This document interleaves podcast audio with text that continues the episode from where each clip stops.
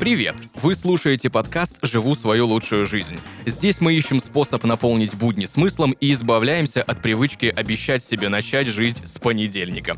Меня зовут Арс Ростов, и этот подкаст мы делаем в студии Red Barn. И сегодня в студии, э, как всегда по традиции, я, Арсений Ростов, и вместе с моим хорошим другом, коллегой, да и просто великолепным музыкантом, скрипачом, профессиональным скрипачом, так-то, Павлом Иваницким, будем разбирать, как стать музыкантом и что для этого нужно. Паша, привет. Да-да, всем привет, друзья. Привет, Сень. Во-первых, спасибо тебе большое, что согласился э, прийти и обсудить эту тему. Нужно, наверное, накинуть немного контекста. Во-первых, мы с Пашей давно знакомы. Во-вторых, э, работаем, сотрудничаем в одном коллективе. И в-третьих, Паша один из, наверное, самых, если не самый крутой м- скрипач, э, знаешь, нашего города. Ну, серьезно, перформансы такие устраиваешь. Просто, короче, просто я всегда в восторге. Ну, если по, по перформансам судить, то возможно, да. А что, по, по технике, что ли, нет? Не, ну тут, понимаешь, это очень субъективная вещь. Очень субъективная. Конечно, техника. музыка вообще, в принципе, субъективная вещь. Ну вот давай сегодня разбираться, почему она такая субъективная и что делать. И вообще хочется, знаешь, что выяснить? Какие-то, какую-то базу. Ну, смотри, я музыкант, Угу. Ты музыкант. Мы вроде бы как бы по идее понимаем, о чем сегодня ну, да, да, будем конечно. говорить. Да, что нужно для того, чтобы э, стать музыкантом? Ну, научиться как минимум играть на чем-нибудь, на каком-нибудь инструменте, либо петь. Голос — это тоже инструмент. Давай, знаешь, э, про обучение поговорим. Нужно ли образование? Музыкальная школа, либо консерватория, либо училище. Я так понимаю, у тебя все это есть. Я только музыкалку закончил, например, uh-huh. да? Но вроде бы мы с тобой считаемся одновременно, одновременно музыкантами. Слушай, ну, этот вопрос, мне кажется, вечный. Нужно ли обучаться музыке э, профессионально, ходить в школу, в там, училище, консерваторию заканчивать? Здесь, наверное, скорее всего, нужно посмотреть э, э, на то, чего ты хочешь достичь. То есть есть э, целая куча примеров э, музыкантов, которые вообще ничему не учились, да, но тем не менее они там легенды. Mm-hmm. Да, там, ну, это в основном там какие-то гитаристы, вокалисты вот э, из этой серии, потому что просто таланты. Э, если ты хочешь, э, опять же, есть примеры, которые ты вроде как уже более-менее популярен, ну, там, как музыкант, там, вокалист, допустим, да, ты пишешь песни, все прикольно, у тебя есть группа, но тебе чего-то не хватает, и ты потом уже начинаешь набивать себе вот эту базу музыкальную. Типа mm-hmm. таких примеров тоже очень много. Есть примеры, опять же, да, людей, которые закончили там э, музыкальную школу, училище, консерваторию, и, соответственно, тоже классные, крутые музыканты. Либо же они это все закончили, и они вообще, в принципе, завязали с музыкой. Такие тоже примеры у тебя были? Да, конечно. То есть этих примеров вот неограниченное количество. Поэтому здесь, как и везде, ты можешь э, и в 30 лет начать там заниматься музыкой, стать э, супер классным музыкантом, музыкантом, либо же ты можешь всю жизнь заниматься музыкой, но так нормальным музыкантом и не стать. Но справедливо, с одной стороны. С другой стороны, э, смотри, очень часто нам говорят, что нужно заниматься музыкой прямо с раннего детства, играть на каких-либо музыкальных инструментах, потому что если делать это в более взрослом возрасте, то на той же скрипке, например, научиться будет сильно труднее. Конечно. Так ли это? Да, да, в любом случае это так. На любом инструменте, когда ты уже взрослый, научиться сильно сложнее сложнее по одной простой причине, потому что когда ты взрослый, у тебя уже есть свои дела, у тебя есть там работа, да, какие-то обязанности, и тебе нужно прям выкраивать очень много времени mm-hmm. для того, чтобы чего-то научиться делать. Опять же, если мы там берем ту же скрипку, то есть очень много нюансов, которые вот, допустим, дети, они как пластилин, да? Почему э, на скрипку берут в самом раннем возрасте? Потому что им там ручки поставил, и mm-hmm. они сразу же запомнили. То есть у них нету такого, как у взрослых, потому что взрослые привыкли уже руками что-то делать.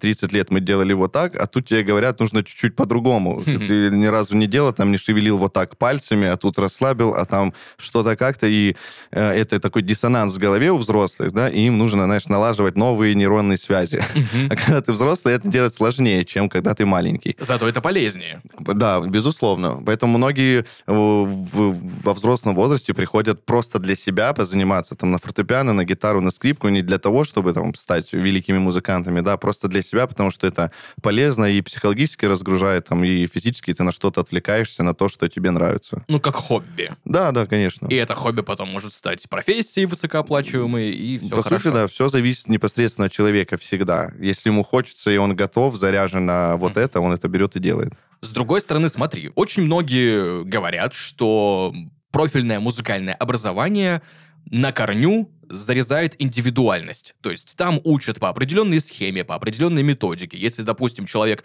пришел обучаться на фортепианное отделение в какую-нибудь там хорошую консерваторию, и он, там, не знаю, хочет играть джаз или какие-нибудь такие, знаешь, э, популярные песни, а ему, значит, вот тебе художественно темперированный клавир, Ну да, да. два тома, и пока не придешь, не пронесешь, через две недели наизусть, чтобы было готово. Вообще, Да, то это есть, везде есть, да.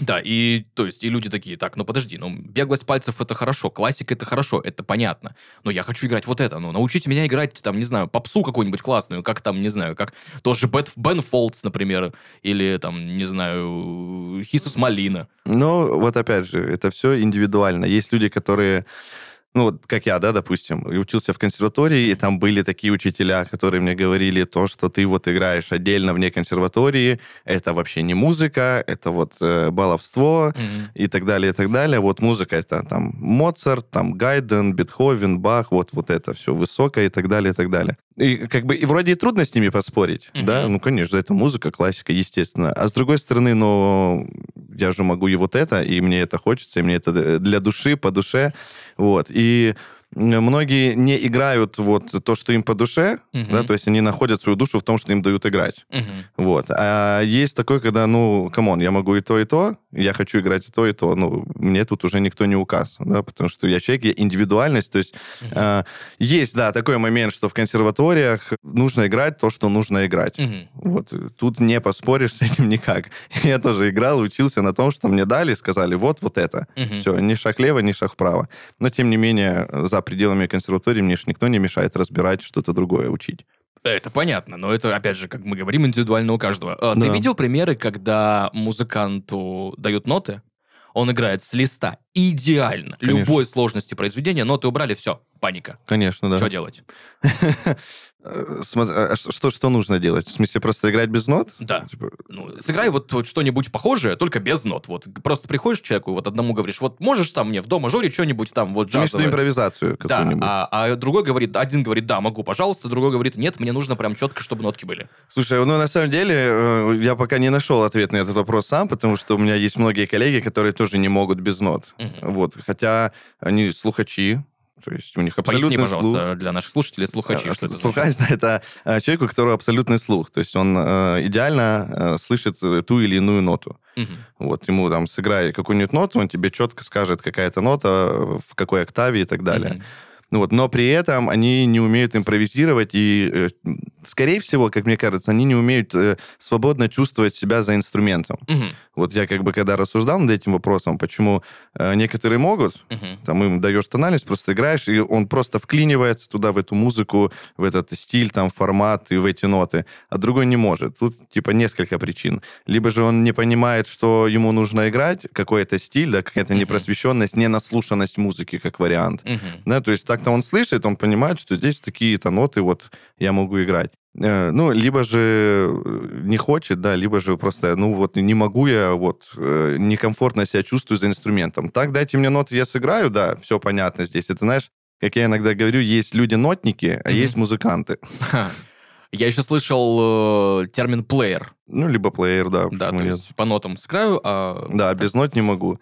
Вот это э, к слову о том, что э, ну, нужно ли обучаться. С одной стороны, да, конечно, безусловно, нужно, потому что ты понимаешь ноты э, и там целую кучу вообще всего, э, чему там обучают, там и история музыки, и понимание музыки, там как что вообще определить.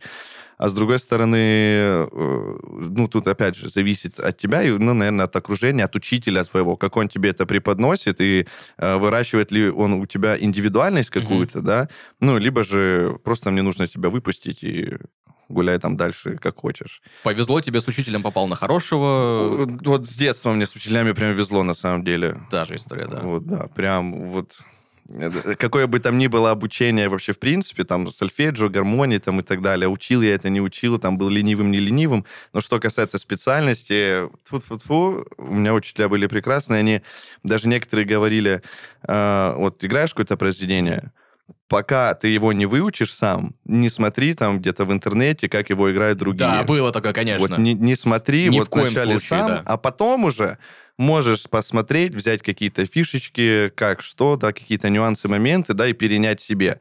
Но вот они прям воспитывали какую-то вот индивидуальность, типа вот нет, сам учи, сам бери, делай. Это очень mm-hmm. кайфово. У меня в музыкальной школе была похожая история. Мне преподавательница по специальности. Специальность — это профильный инструмент, на котором вы занимаетесь. То есть специальность скрипки mm-hmm. — это скрипка, да, учитель, преподаватель по скрипке, фортепиано — это фортепиано. То есть это прям так и называется. А, она перед тем, как давать мне новое произведение, играла его. А потом говорила, вот ноты давай сам. И где-то в пятом классе, когда техника уже была прям, ну, на хорошем уровне, угу. она перестала играть, потому что так получилось, что я тоже абсолютник. Да, да. Нам, с одной стороны... Не обезьянка, чтобы повторять, да? Да. Давай сам. С одной стороны, проще абсолютнику жить э, с абсолютным слухом музыканта, с другой стороны, сложнее. И она говорит, ну, ты вот услышал, как я сыграла, ты запомнил, и берешь, и зараза теперь в ноты не смотришь. Вот как запомнил, так и играешь. Ты же не Моцарт, который в пять лет там услышал где-то произведение, а потом еще пришлось доказывать, что он ноты ноты не, нигде. Не знаю, знаешь, да, да, да, эту историю? Конечно. Да, а для тех, кто не в курсе, реально была история. Привели маленького Моцарта в церковь. Он послушал органный концерт, э, записал ноты, и, собственно, сыграл его. Это услышали и такие, а откуда у вас эти ноты? Они не могут быть у вас, не только в церкви. И пришлось несколько недель доказывать, что вот ребенок настолько, гениален. настолько одарен и гениален. Да. По поводу одаренности, гениальности и... Э, смотри, вот мы говорим абсолютный слух. Вот это вообще важно, потому что есть же несколько разных вариантов слуха. Есть абсолютный, есть там идеальный, есть музыкальный, да, какой-нибудь. Есть это... мелодический, гармонический. Мелодический, гармонический, там еще какой-нибудь дарийский, лидийский. Сейчас мы в термины с тобой углубимся, и вообще как бы многие ничего не поймут. Давай попроще все-таки. Важен ли, важна ли вообще предрасположенность, наличие какого-то слуха? Ты еще как преподаватель, да? Э, я думаю, через себя ну, огромное количество людей пропускаешь, которые кто-то предрасположен больше, кто-то меньше, кто-то младше, кто-то старше. Есть какая-то корреляция по этим? Слушай, сторонам? я тебе так скажу. Э, я на самом деле э, вот сейчас преподаю и не понимаю э, школы наши. Mm-hmm. Когда приводят там на пробные уроки э, маленьких детей и кому-то говорят, ему там не, не надо на скрипку, у него там плохой слух. А, для меня, на самом деле, это э, какая-то дикость, потому что, во-первых, слух, в принципе, есть у всех. Любой, да? Конечно, кто-то чуть больше расположен, да, чтобы mm-hmm. тоньше слышать, да, кто-то чуть меньше. Но идеальный абсолютный слух, он не появляется вот с рождения просто, да? У кого-то чуть больше, у кого-то чуть меньше. Это как и везде. Кто-то э, с рождения может чуть острее видеть, да? Кто-то чуть э, мутнее, допустим, видеть. То есть это кто-то mm-hmm. чуть сильнее, кто-то чуть слабее. То есть это нормально, да, это природа дано. Но при этом ты потом это начинаешь развивать. Чем больше там учитель, допустим, либо ты там сам, либо родители с тобой занимаются, тем у тебя этот слух становится острее, тоньше и так далее, и так далее. То есть я, допустим, у меня абсолютный слух, у тебя тоже абсолютный слух. Э, я не знаю, как, как ты там в детстве, да, но у меня там, опять же, тоже сольфеджио было, какой-то хор был, и то, что я играл на скрипке, мы все время пели. Меня все время заставляли петь, попадать в эти ноты. Угу. И, естественно, у тебя, ну, обтачивался слух. И Конечно. Ты запоминаешь просто, как звучит эта нота. Все, она у тебя в голове как АБВГД. Ты знаешь, как звучит буква Б? Знаешь, да? Вот то же самое со слухом. Ты просто слышишь, как звучит нота там ля, угу. си или до, там, неважно какая. Ты просто ее слышишь, и все. Ну вот, вот это вырабатывается. Я работаю с учениками, которые там вот э, приходит ко мне женщина, там ей там э, 40 лет, спортсмен, никогда в жизни музыкой не занималась, говорит, у меня есть полгода, хочу научиться на скрипке играть. Я такой, угу, класс, да, давай что-то делать. И, и понимаешь, человек настолько хотел, угу. за полгода э, у нее и слух выработался, да, то есть понятно, что не супер какой-то грандиозный, но она, играя на скрипке, она слышала, когда где-то фальшивит, там угу. не попадая, да, подтягивала нотку выше, ниже, потому что, ну, она работала, мы там чуть ли не пять дней в неделю с ней занимались там по пару часов. Да, у нее все получилось. То есть как бы какие выводы можно сделать, слух можно развить как бы абсолютно любому. И люди, которые говорят, что медведь на ухо наступил, э, просто ленятся что-то делать. Ну, часто так бывает у нас. Э, пришел, это не хочу играть, это не буду, это вообще что туда пришел? Да, Непонятно. по факту. Ты несколько раз э, сказал термин сальфеджио. Давай тоже его разберем немножко, потому что этот термин, который очень многие музыканты при обучении и потом в дальнейшем в жизни терпеть ненавидят от слова совсем. Да, по факту. И многие из-за этого, в принципе, бросают музыку. Что это такое, почему ненавидят? И как у тебя это было? И потом про себя тоже расскажи. Ну, сольфеджио — это что? Это урок, на котором ты изучаешь э, теорию музыки. Да. Значит, элементарную теорию музыки, и потом сольфеджио перерастает в урок гармония, и там уже высшая математика музыки, так скажем. Но опять же, все зависит от преподавателя. Мгм. Типа всегда, во все времена все от них э, зависело. Как тебе это все преподносят, ну и опять же, как ты как к этому относишься и как дома э, Мгм. ты этим занимаешься. У меня это было так, что, естественно, теория, вот это все, это всегда скучно и неинтересно, конечно же. Но а, когда тебя чем-то мотивируют, то есть нас, допустим, в школе всегда мотивировали какими-то там конкурсами, что-то как-то. Да, мы писали диктанты, вот это все изучали. И, ну, оно проходило как-то всегда весело. Понятно, я там и кучу двоек хлопотал, потому что ничего не делал, где-то что-то не понимал, да, потом пришел, подошел к учителю, говорю, я вот не, не понимаю, да, объясните мне на трех пальцах. И она мне по-простому, то есть э, Мгм. на трех пальцах объясняла, вот, 2 плюс 2 равно 4, да, а не какими-то там супер заумными словами, вот теории по- по книжкам. Нет, то же самое я сейчас, допустим, учеников учу, мне хватает там 3-4 урока, объяснить ученику то, э, чему меня учили там 8 лет в музыкальной школе, так скажем. Мгм. То есть всю вот эту базу я собрал, ее структурировал, все, я рассказываю, и люди понимают, и такие, «М, а оказывается, типа, не так это все сложно, Ну как да. есть на самом деле. Я говорю, конечно, там все вообще музыка элементарная на самом Нот деле. 7, Да, ну, спойлер, их 12 на самом деле, да, но там 7. чуть больше, но сам факт. Типа, все элементарно. Это вот так, это так, это сюда. Громче, тише, там, э, быстрее, медленнее, длиннее, короче играешь. Все, вот. Никаких проблем нету. Мой знакомый музыкант лелеет одну мечту. Он хочет запереться в квартире, обложиться наггетсами и энергетиками и безостановочно писать треки. Это ярчайший пример того, как делать не надо. Если вам также хочется творить, не прерываясь и не поедая все подряд, пусть это будет тогда что-то полезное, что не убьет вас к концу написания альбома. Этот подкаст мы делаем с нашими друзьями из Азбуки Вкуса и их крутого сервиса Азбука Лайф. Азбука Лайф – это бренд, объединяющий в себе линейку товаров собственного производства и услуги опытных нутрициологов-консультантов по питанию. Вне зависимости от ваших потребностей, будь то коррекция веса или повышение энергии, Азбука Лайф поможет подобрать блюда из более чем 100 позиций готовой кулинарии. В линейке есть блюда для разных взглядов на питание, включая безглютеновые и безлактозные продукты. Ассортимент собственной кулинарии доступен онлайн и в оффлайн магазинах Азбуки Вкуса, а также эксклюзивно в Яндекс.Еде. Ссылка в описании. Азбука Лайф – новая забота о себе, без чувства вины и ограничений.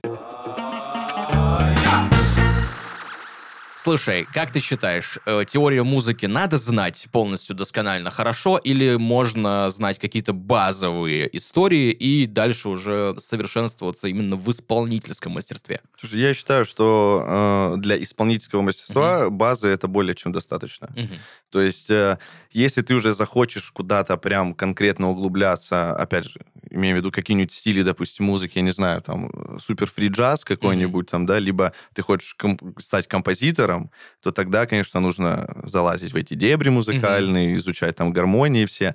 Но для исполнительского мастерства, да, чтобы прочитать там те же ноты, понять, Мгм. что написано, что хотел автор, элементарной теории музыки более чем достаточно, там, лет на 10 тебе.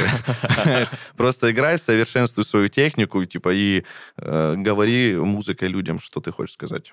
Как правильно подходить к практике, к изучению своих возможностей, возможностей инструмента, грубо говоря, как правильно заниматься. Потому что у нас очень трудно в современное время найти время, да, найти какую-то мотивацию. Вот на твой взгляд, как начинать лучше самому с учителем, может быть, по видеоурокам такое тоже есть, да, офлайн занятия, онлайн занятия, и именно методика, выработанная по количеству, как лучше, времени. Ну, ты имеешь в виду с нуля? Да. Ну, если с нуля, то, конечно, нужно с преподавателем изначально. То есть в любом случае тебе преподаватель покажет, как правильно это сделать. Ты не потеряешь много времени, э, смотря на, э, как это делают по видео там, и так далее. То есть преподаватель тебе по факту покажет, вот рука здесь так, здесь рука здесь, это нужно делать вот так и это. Все. то есть я даже своим ученикам говорю, что я не преподаватель, вы ученик, да, а мы с вами э, товарищи, я просто чуть больше знаю в этой теме, я вам помогаю э, Разобраться. разобраться, да, вот э, это как, не знаю, в компьютере программу изучить, да, Ну, можно такой э, пример привести. Ну и все. Правильно заниматься, во-первых, не спешить, да, и подходить вот структурированно с умом к этому ко всему. э, пусть это будет там теория музыки, либо непосредственно практика на инструменте, mm-hmm. да, э, не нужно ни, никуда спешить. Хоть я сам такой торопыга, который mm-hmm. любит все и сразу, все быстрее, но все равно ты приходишь к тому, что вот изучить азы, самые вот простые, как ставить руки правильно, mm-hmm. да, и разработать вот пальцы, да, чтобы они там бегали у тебя как-то быстренько, э, не зажимались руки, да, чтобы ты себя э, комфортно чувствовал, ощущал. Все. Потрать на это там три месяца, но mm-hmm. с головой.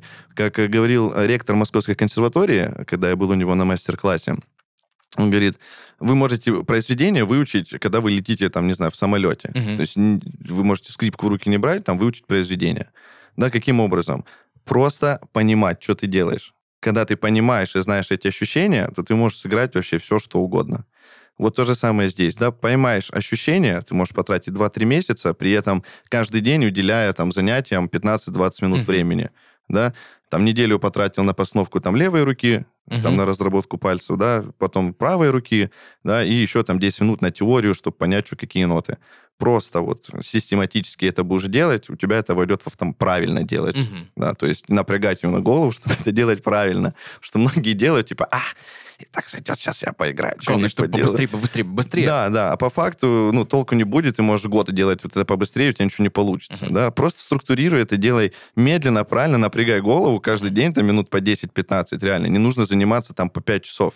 То есть я считаю, что по 5 часов может заниматься человек, который может выдержать 5 часов именно умственной вот такой работы, чтобы mm-hmm. следить за всем абсолютно. Потому что у тебя правая рука работает, больше, да. левая, и нужно думать там про музыку, про ноты, да, огромное количество информации. Ну, человек просто физически не может там 4-5 mm-hmm. часов именно напрягаться. Да, профессиональные музыканты, да, они там, ну, как я считаю, полтора-два часа стабильно хорошие работы вот за раз, mm-hmm. да, они могут проделывать на инструменте, потому что многие э, они уже делают на автомате, да, естественно, да. да, и они там заняты другими там мозговыми процессами. Вот, и когда ты в самом начале, ну, там, 15-2, ну, полчаса, если ты прям супер, там, молодец, пожалуйста. Лучше полчаса каждый день, чем один раз в неделю три часа. Да, конечно. Это 100%. намного продуктивнее будет. Понятное дело, что в консерватории где-нибудь на большом объеме работы, на больших загрузах, перед сессиями люди по 10, по 12 часов за инструментом могут сидеть. Опять же... И есть... переигрывают руки. Да, и переигрывают руки, а те, кто духовые, духовыми инструментами срывают губы, срывают губы, да, да, и как бы после этой всей истории очень трудно потом восстановить какую-то технику. А, есть э, история, что есть какие-то разминочки, да, то есть есть, допустим, для виртуозников, кто прям вот постоянно играет максимально сложные произведения, допустим, если брать фортепиано, есть там книжечка с упражнениями, которые там с утра вместо зарядки пришел, там в течение часа сыграл, пошел дальше. То есть, как бы понятно, это уже ну, да. профессиональные истории э, специалистов, которые, музыкантов, которые именно вот конкретно вот этим и занимаются. То есть диджею, допустим, или битмейкеру битмейкеру. Но это ну, не надо. Вряд ли это потребуется, да? Абсолютно точно. Слушай, но смотри, сейчас же, ну, сейчас же очень просто музыку делать, да, писать. Угу. Сейчас это доступно, ну, реально каждому. Есть куча программ, есть куча каких-то музыкальных банков, есть куча примеров видео, курсов платных, бесплатных, как тебе там нужен по факту компьютер, какие-никакие наушники и немного, ну, какого свободного времени, да? Если ты суперпрофессионал, то MIDI-клавиатурочка небольшая. Да. Ты понимаешь, куда тыкать там. И все, и хорошо. Да, в принципе, даже какие-то, ну, то есть не обязательно научиться прямо владевать полностью инструментом, да, э, прям профессиональным фортепиано, молоточковая механика, 88 клавиш, это уже, в принципе, для написания каких-то базовых композиций современной музыки ну, да. не особо-то и нужно.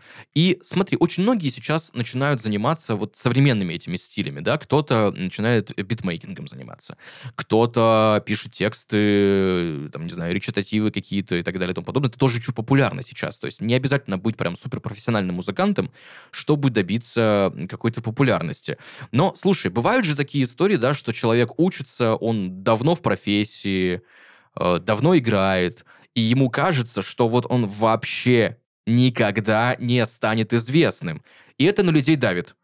Что, может быть, посоветуешь делать в такой ситуации? Слушай, на самом деле, вот э, хотел затронуть тоже вот такой момент, что у нас эта проблема сейчас такая, что все это общедоступно, uh-huh. и поэтому появилось просто очень много мега, э, ну, можно так сказать, некачественной музыки. Uh-huh. Потому что... Э, Вот ребята начинают заниматься этим, Мгм. а, и все это делается вот на, как это сказать, там, не то что на авось, на авум, ну вот методом тыка. Мгм. Типа, да, многие там даже нот не знают, но, о, о, ну вроде звучит, о, вроде так оставим, и по факту там э, песня, там две ноты у тебя Мгм. на, на всю песню, да, там какой-то бит самый простой, две ноты, и там, начитали какой-нибудь трэпчик. И мне кажется, вот э, в, этом, э, э, в этом случае э, стать супер-мега популярным, ну, поможет только удача. Мгм. Потому что, ну, если прям вот зайдет, как-то вот оно залетело, там через ТикТок, да, либо там еще через что-то, ну, классно, кайфово, типа, молодец, да, но при этом ты все равно потом э, дойдешь до того, что э, надо бы что-нибудь поизучать, Мгм. да, какие-нибудь э, там гармошки, как там это правильно делать, вот. Поэтому здесь я считаю, что, ну, надо бы людям, которые хотят именно делать, писать биты, вот здесь изучить теорию, типа, чуть более досконально, потому что одно дело, когда ты музыкант, инструменталист, играешь на каком-то инструменте, да, это вот один подход. Другое дело, когда ты именно пишешь непосредственно музыку, аранжировки, здесь нужно изучить очень много тонкостей и деталей, Мгм. да, помимо того, э, как написать саму аранжировку, типа, чтобы она, опять же, залетела куда-то, и она была качественная, красивая, да, просто так вот э, она не залетит, потому что Да. люди привыкли сейчас к классной, кочевой, качественной музыке. А чтобы она таковой была, нужно килограммы, просто тонны э, прочитать всего, изучить, да, и понять, как это вот классно, круто сделать. Даже какой-то самый простой бит, Мгм. чтобы он качал, нужно сделать очень много всего. Но ту же диспозит, по-моему, несколько месяцев только сводили, э, чтобы прямо оно звучало хорошо Да, из, из конечно. каждого устройства, и все было замечательно. Опять же, ну, мы все-таки говорим сегодня больше, наверное, про исполнительскую какую-то историю. Но хотя, в принципе, да, вообще про все, потому что музыкант — это такое, знаешь, собирательное понятие для огромного количества разных э, ответвлений профессий, да, Ну да, кто-то, допустим, может э, отличить ля диез от си бемоля, кому-то это вообще ни разу не нужно, да, Кто не знает, что такое ля диез. да, и что такое си бемоль, и вообще это ля хэштег, да? Да, да, ля, Ну, ля хэштег. да. Музыкантские шутки пошли. По факту это одна и та же нота, на самом деле. А, так, спойлер вам расскажу. Но, слушай, а, вот что делать именно людям, которые уже учатся продолжительное время какое-то, да, уже где-то играть начинают, возможно, в каких-то гаражных бендах, возможно, где-то в ресторанах, возможно, как-то свое творчество выкладывают в интернет или, ну, начинают свой путь, Мгм. и неважно, в каком возрасте начинаем, все равно на, наступает точка, когда человек такой да сидит и думает, у меня тоже такое было, из серии, ну вот я никогда не стану Популярным. Зачем мне это нужно? Я буду просто писать в стол для себя, никто никогда этого не увидит. Как этого избежать, как это побороть? Слушай, ну это вообще, в принципе, нормальная тема э, выгорания. Мгм. Выгорание это... Даже, ты, не знаю, когда э, там, в училище учишься, просто э, ты приходишь, вроде дома позанимался, все Мгм. выучил, приходишь на урок, тебя учитель разнес в пух и прах, и ты такой, все, я выкидываю инструмент, я, я ничтожество, у меня ничего не получается. Все, пошел в бар, выпил такой, не позанимался, на следующий урок пришел, и тебе учитель говорит, вот, молодец, позанимался, хотя ты вообще ничего не делал. И вот то же самое здесь. Ты э, э, должен всегда э, находить мотивацию, да, то есть у тебя есть цель, там, стать знаменитым, популярным, да, и ты должен понимать, что для этого делать. Ты должен понимать, что просто э, выступать, ну, точнее, репетировать там в гараже и там, дай бог, раз там в месяц где-нибудь в барочке выступить, ну, вряд ли там, э, это, я не знаю, какие звезды должны сойти, что там будет какой-нибудь продюсер, который влюбится в твое творчество и тебя там куда-то позовет там на какой-нибудь лейбл. Нет, конечно. Мы не в 60-х уже. Да, это уже давно прошло. А, Ну и то, там ребята, они все, все время да, куда-то затыкивались с концертами, дайте нам, у нас есть одна песня, мы ее хотим сыграть, понимаешь? Да. А, Ну и то же самое, когда там просто песни пишешь, их просто куда-то выкладываешь. Если просто писать, просто куда-то выкладывать, ну, вряд ли э, она там залетит. То есть тебе все равно нужно, э, тем более сейчас, век технологий, всяких социальных сетей и так далее, так блогеров, тебе нужно работать, тебе нужно продвигать свое творчество. Мгм. Тебе нужно куда-то идти, с кем-то договариваться. То есть ты должен быть сам себе продюсер. Либо найти человека, которого, допустим, в восторге от твоего творчества, и он готов тебе помочь в в продвижении этого. То есть просто сидеть и уповать на то, что кто-то там как-то чего-то услышит, увидеть, Ну, это, я не знаю, ну, один на миллион, наверное, может такое быть. Опять же, там, в каком-нибудь там э, со- со- соцсетях, там, в том же ТикТоке, да, много чего залетает, как бы, такого, и становится вирусным. Но, опять же, чтобы написать это вирусное, нужно очень сильно поработать, потому что вирусные треки, это очень сложно, на самом деле. Есть две шутки по поводу музыкантов, ну, знаешь, такие не то чтобы шутки, а такие вроде бы притчи. Кто такие музыканты, да? Это люди, которые берут э, оборудование стоимостью 5000 долларов, например, да, а, кладут его в машину стоимостью 500 долларов, едут за 500 километров играть концерт за 50 долларов. Вот чтобы такого не произошло. Ну, чтобы такого не произошло, нужно, во-первых, понимать, осознавать, э, что ты можешь дать зрителю. Мгм. То есть э, одно дело, как вот сейчас даже не знаю, как объяснить. Э, Ты пишешь свои песни, естественно, для тебя они типа Мгм. классные, кайфовые, все понятно. Но ты должен понимать, помимо того, что ты свою душу показываешь зрителю, да, своими песнями, ты должен понимать, какие у тебя там музыканты, да, либо насколько у тебя там хороший бит, там, оборудование, где ты выступаешь, как ты выступаешь, а подходит ли э, вот твои песни для того места, где ты сейчас их будешь э, там Мгм. показывать, где ты будешь выступать, да, то есть вот это должна проводиться такая работа. То есть я считаю, что даже на каких-то плохих колонках да, любая песня прозвучит, если она хорошая. Даже просто под гитару ты ее Мгм. можешь спеть, если песня классная, она классная. Но опять же, как ты ее преподнесешь и преподашь. А потом уже будет и оборудование. Но опять же, перед тем, как покупать оборудование, да, какое-нибудь дорогое, типа, навешал на себя кучу всего, как бы, а если ты не можешь этим пользоваться, ты не понимаешь, как это Мгм. все преподнести зрителю, чтобы это было какое-то вау-шоу. Типа, ну, смысла в этом нету абсолютно. Изучить возможности того оборудования, которое у тебя есть сейчас, и выжать Да. из него максимум и даже больше. Да, нау- научись пользоваться голосом своим, как минимум, да, потом покупай оборудование. Либо же... Инструментом, пальцами, Да, да. инструментом, пальцами. Если ты умеешь вот из этого сейчас доставать, и что люди такие, блин, вау, это же классно, это же круто. И ты такой начинаешь понимать, да, какую-то востребованность, как-то что-то, и тебе уже хочется повышать непосредственно какой-то технический уровень, да, ты можешь там где-то колоночку, там техрайдер Мгм. другой попросить и так далее, и так далее, повышать уже качество непосредственно исполнения. Мгм. А, упорный труд или дело случая? Что делает музыканта известным? Ну, скорее всего, упорный труд. Упорный труд. Не без доли везения. Не без доли везения.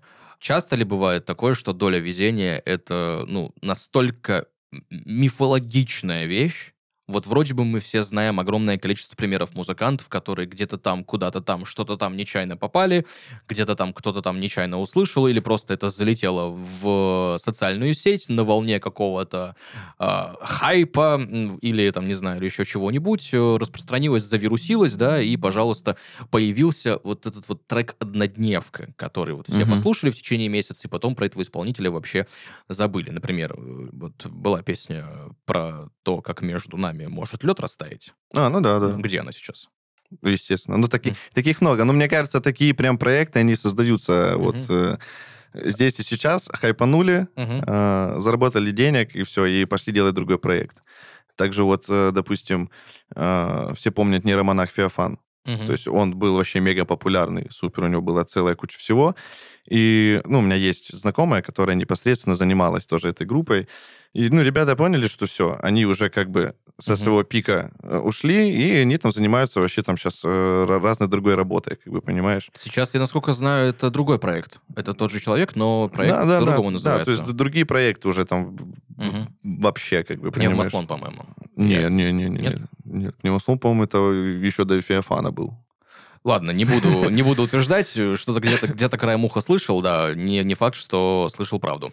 По поводу вопроса, вот э, где-то случайно что-то залетело. Опять же, без твоего упорного труда, Мгм. да, э, опять же, везет тому, кто везет.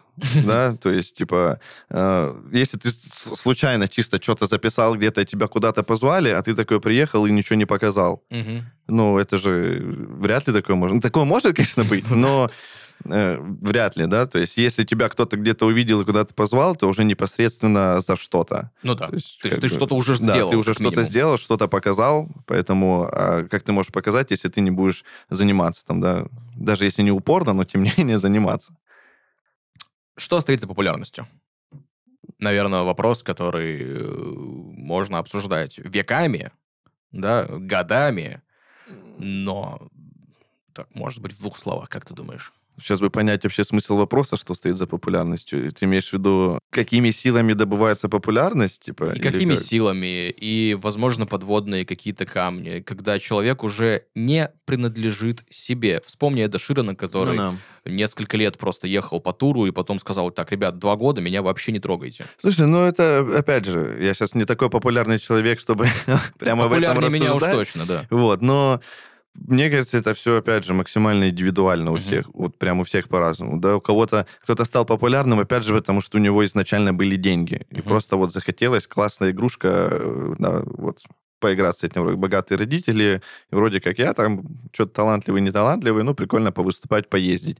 Вот. Поэтому, мне кажется, здесь вообще у всех все по-разному. Mm-hmm. Кто-то Э, ну, даже если просто нас взять, да, как бы ездим постоянно, у нас какие-то концерты, концерты, гастроли, ты же выкладываешь в соцсетях, да, что mm-hmm. ты ездишь здесь, здесь, там, там меняются локации, да, ты постоянно в каком-то движухе, в каких-то концертах, много разных людей, организаторов, то есть какие-то фестивали там и так далее, и так далее. И людям со стороны, естественно, кажется, класс, mm-hmm. да, вообще, у человека жизнь праздник, да, вот как у, опять же, популярных там людей, да, ты смотришь, у них концерты, все, думаешь, блин, вот это у них жизнь, конечно. А с другой стороны, а, это недосып. Это да. В первую очередь, да. А, это непонятный график у тебя вообще, потому что ты приезжаешь там в 3 часа, там в 4 утра там домой, а тебе в 8 утра уже надо куда-то выезжать. И дай бог, если ты приедешь домой, а не куда-то опять в аэропорт, и уже едешь куда-то в другой. То есть ты постоянно вот в этом хаосе в каком-то, да, так скажем. То есть это организованный хаос, в котором ты как бы пытаешься выжить.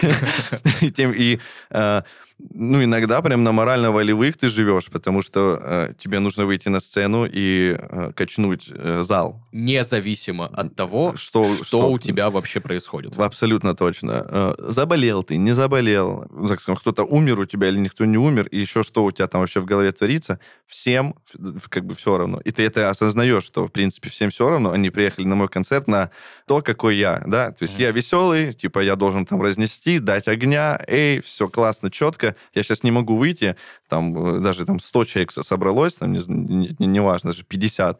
Я такой, блин, ребят, ну что-то сегодня, короче, что-то не алло.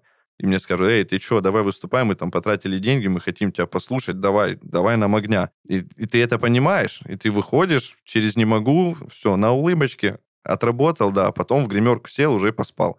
Как бы, да. А, скажи, пожалуйста, история с тем, что тебе нужно, выходя на сцену, оставить все вообще за бортом сцены, а, насколько сильно может фрустрировать раз и пригождается ли тебе в обычной жизни два? Я думаю, что да, это пригождается. Но опять же, э, когда ты выходишь на сцену, ты многое оставляешь uh-huh. э, в гримерке, да, ты выходишь э, с мыслями, что нужно зажечь. Uh-huh. Но, знаешь, есть такой еще момент, вот, когда у тебя э, есть эмоции, да, ты их э, конвертируешь да, в эмоции, которые отдаешь зрителю. Mm-hmm. Да, даже если это у тебя какие-то там негативные эмоции, да, еще что-то. А, вот задача артиста, как по мне, это все конвертировать и отдавать э, зрителю. Тогда зритель будет чувствовать, что ты живой, ты настоящий. Ты не как машина вышел там, mm-hmm. отпел, отыграл там чего-то, да, и все. Даже если, я же говорю, тебе там плохо, то, ну, ты, значит, грустную свою песню, ты ее так должен спеть чтобы все просто рыдали, да, mm-hmm. если ты там ну, веселый там какой-нибудь, там еще что-то, да, то, соответственно, да, ты выходишь и вообще там разносишь все. Если у тебя нет эмоций, ты устал, вот тут, наверное, больше вопрос, откуда взять эмоции. Угу. Вот, вот это самый важный вопрос, откуда брать эмоции, потому что когда у тебя что-то случается, здесь, мне кажется, для музыкантов э, это, наоборот, хорошо, когда у тебя что-то случается. Угу. То есть тогда ты живой, тогда ты чувствуешь, у тебя есть что отдавать, да, э, и так далее. А когда ты настолько устал, у тебя ничего не происходит, угу. кроме э, дорога, концерт, концерт, дорога, да, вот здесь, э, ну, как по мне, как я иногда меня, что спасает, это, во-первых, все всегда зависит от тебя, как угу. ты настроишься в голове, так и будет. А во-вторых, вот какие-то воспоминания, да, которые тебя торкали, ты их пытаешься трансформировать, и потом ты выходишь на сцену, да, то есть ты сам себя такой попытался завести, mm-hmm. и как только ты себя завел и потом почувствовал зал, mm-hmm. то оно уже потом просто воедино все сливается вместе с залом. Энергетика зрительного зала. Э, насколько работает мощно в плане, смотри, э, понятно, что работает, это мы и так понимаем. У тебя отвратительное настроение ты выходишь, а там все «да!» Вот, вот, вот какая-то вот энергетика, и ты тут же, все, ты тут же переключаешься. Работает? Если так, то да, конечно. Хуже бывает, когда ты выходишь с отвратительным настроением, и ты смотришь зал, и зал такой, типа, ну, давай. И ты такой. Ту-ту-ту. Ту-ту-ту, да. Что делать? То есть вот здесь это прям очень сложно всегда морально, потому что ну, у тебя руки сразу опускаются, и ты такой, ну, сейчас надо как-то вот заводиться, что-то делать, да? То есть вот здесь э, есть такое понятие у актеров, театралов, э, как четвертая стена. Мгм. Четвертая стена это когда вот там слева-справа кулиса, сзади э, Мгм. задник, так скажем, да. Четвертая стена это то, что спереди тебя. Мгм. И у тебя есть типа два варианта. Первый вариант это э, оставить эту четвертую стену, как будто бы нет зрителей, да, Мгм. и вот постараться сам себя э, завести, просто кайфануть, знаешь, закрыть глаза, спеть там одну-две песни, да, почувствовать вот э, сцену, Мгм. там, да, посмотреть на зал уже, да, зал может быть уже оттает, там будет реагировать, да. Либо же второй вариант это вообще разрушить эту четвертую стену. Мгм. То есть прям нету э, э, зал зрителей, есть это все одно большое помещение, и ты можешь спуститься в зал, там с кем-то поговорить, да, кому-то спеть, вот максимально просто разрушить эту четвертую стену, э, э, зритель-артист, да, и просто сделать это одну дружную, веселую, классную посиделку, да, скажем Мгм. так. Понятно, что на мега больших сценах, на фестивалях это очень сложно сделать, как бы, да, но, опять же, возьмем примеры там каких-нибудь артистов, Филипп Киркоров, да, тот же. То есть они всегда выходят в зал, да, то есть потому что, ну, ближе к народу, да, так Мгм. скажем. Почему? Потому что, типа, тем самым они тоже подогревают и заводят зал. Типа, это одна из фишечек таких. Круто, слушай, спасибо большое про четвертую стену, да, особенно про слом четвертой стены. Я, да, все время, все, все время забываю про это великолепное явление. Спасибо Дэдпулу за популяризацию этого термина. Напоследок, Паш, как не сдаться? Люди, надо общаться с людьми, э, не закрываться в себе. Самое, самое печальное, это когда мы остаемся сам на сам со Мгм. своими мыслями, которые тебя все время могут съедать, съедать, съедать. И ты, ну, это просто замкнутый круг, когда ты сам себе. Поэтому в любой вообще ситуации общайся с другими, приходи на другие концерты, пообщайся с другими музыкантами, пообщайся просто с родными, близкими, там, с друзьями, да. Ты можешь даже на там, несколько дней вообще оставить музыку, не заниматься ей, Мгм. да, вот просто типа отдохни, просто отдохнуть, там, переключить, допустим, голову на что-то другое. То есть, ну, только так. И по-другому... Ну, по крайней мере, так у меня. Мгм. Да, то есть э, это же все, опять же, субъективно. И всех- сугубо индивидуально, да, да. и сугубо индивидуально. Кого-то ну, заряжает одно, кого-то другое. Опять же, я, э, э, казалось бы, артист, там, где могу взять микрофон, выйти на сцену там, и разговаривать с людьми, а с другой стороны, я такой интроверт, посидеть дома, в Мгм. коробочке в своей, никто меня не трогайте. Но при этом, опять же, не, не начать есть себя. Мгм. Да, начнешь сам отдохнуть в одиночестве, да, конечно, типа, это нужно абсолютно даже каждому, вообще неважно, какой ты человек, это всем нужно. Кому-то больше, опять же, кому-то меньше. Но при этом, чтобы сам себя не сесть и не сдаться, да, тебе в любом случае нужна поддержка. И поэтому надо общаться с людьми, общаться, выходить в свет. Так, на закуску. Паш, очень хочу от тебя какую-нибудь историю, коротенькую, когда, м, пример, например, того, что либо что-то связанное э, с твоим исполнительским э, опытом, когда ты выходишь, ожидаешь одного чего-то не очень, честно, да, Мгм. зал, зал, допустим, сидит, и что-то происходит, это как-то все смешно и резко поменялось. Либо же какую-то вещь, связанную с преодолением каких-то препятствий, конкретно твоих, связанных там с игрой на скрипке или там с вокалом, вот что-то такое, вот через что пришлось просту- переступить, и как ты это сделал? Ты, ты, конечно, спросил историю. Сказал бы заранее, хоть бы подготовился. А, это- что что тебя заранее готовил? Э, Нет, давай вспоминай, как есть. Ну, у меня сразу приходят в голову какие-то, не знаю, конфузы, э, которые происходили э, на, на- на сцене. Ну, Но- давай с конфузами. Это же тоже элемент шоу и элемент того, как тебе нужно быстро... Ну, быстро реагировать, да, но, не знаю, один из таких явных, который сразу пришел в голову, меня как-то пригласили э, в бар выступить, э, скрипка и гитара. Мгм. Просто акустический дуэт, говорит, нам ничего не надо, вот акустический дуэт, скрипка, гитара. Ну, я тогда еще пел, говорит, ну, и там пару песенок чуть-чуть там попеть, может быть. Да, хорошо. И мы пришли, а концерт должен был начаться, по-моему, в 8, с 8 до 10, там что-то примерно такое время было. Вот, естественно, приехали, саундчек, все, а людей нет. Мгм. Вот вообще в баре никого. То есть уже в 8, а никого. Ну, мы там, соответственно, для себя что-то сидим, играем. Естественно, с арт-директором пообщались, говорит, ну, слушайте, там, давайте сейчас чуть подождем, может быть, там, на, на час, да. Если людей, ну, вообще не будет, ну, ну, не будет, не будет, типа, там, mm-hmm. поедем домой. Вот. Ну, если появится, тогда начнем позже. Мы такие, так, вообще без проблем. Вот. Ну и мы сидели, что-то для себя там играли, баловались, там как-то что-то общались, и все было хорошо. И потом вот реально около 9 вечера подъехал автобус. Просто вот заходит одна компания, вторая, третья. То есть почти полный бар людей. Мы такие, о, класс, сейчас, короче, дадим джазу. Вот, они прям настроены, увидели ага. музыканты, кайф вообще. Все такие позитивные ребята, думаю, сейчас будет круто. Вот, и мы все, я сели, я объявляю всем привет, как дела, как настроение, все, мы сейчас будем тут играть, все будет весело. У нас еще первая песня, такой ага. рок-н-ролльчик мы там решили подзадорить. И вот только, знаешь, гитарист играет вступление, только я на скрипке должен начать играть, делаю первый аккорд, и у меня полностью рассыпается смычок. То есть вот, вот там же волос на смычке, да. он весь рассыпался. И все, я такой... И а... тишина. Гитарист дальше играет, на меня смотрит, а у меня, ну, поломанный смычок. Все, я, я ничего не могу сделать. Никак не сыграть, ничего а второго нету. То есть один из тех случаев, когда ничего не предвещало беды, я только вот поменял новый волос, я только встал, там еще ему недели нет, ничего не должно было произойти. Но оно произошло. Вот. И, знаешь, гитарист такой остановился, и все это видят. Я такой, у нас технический перерыв. Типа, только начали, и, ну, арт-директор все смотрят, типа, что, что, как. Что вообще, да. Да, а у меня, ну, такая небольшая паника, думаю, так, что делать? Сейчас ехать куда-то искать там э, смычок, времени, естественно, нет. Вот люди пришли, надо что-то делать. Ну, мы по итогу ничего не стали делать. Я, я, как говорится, играл пицциката, какие-то соло там, и, и просто мы два часа пели.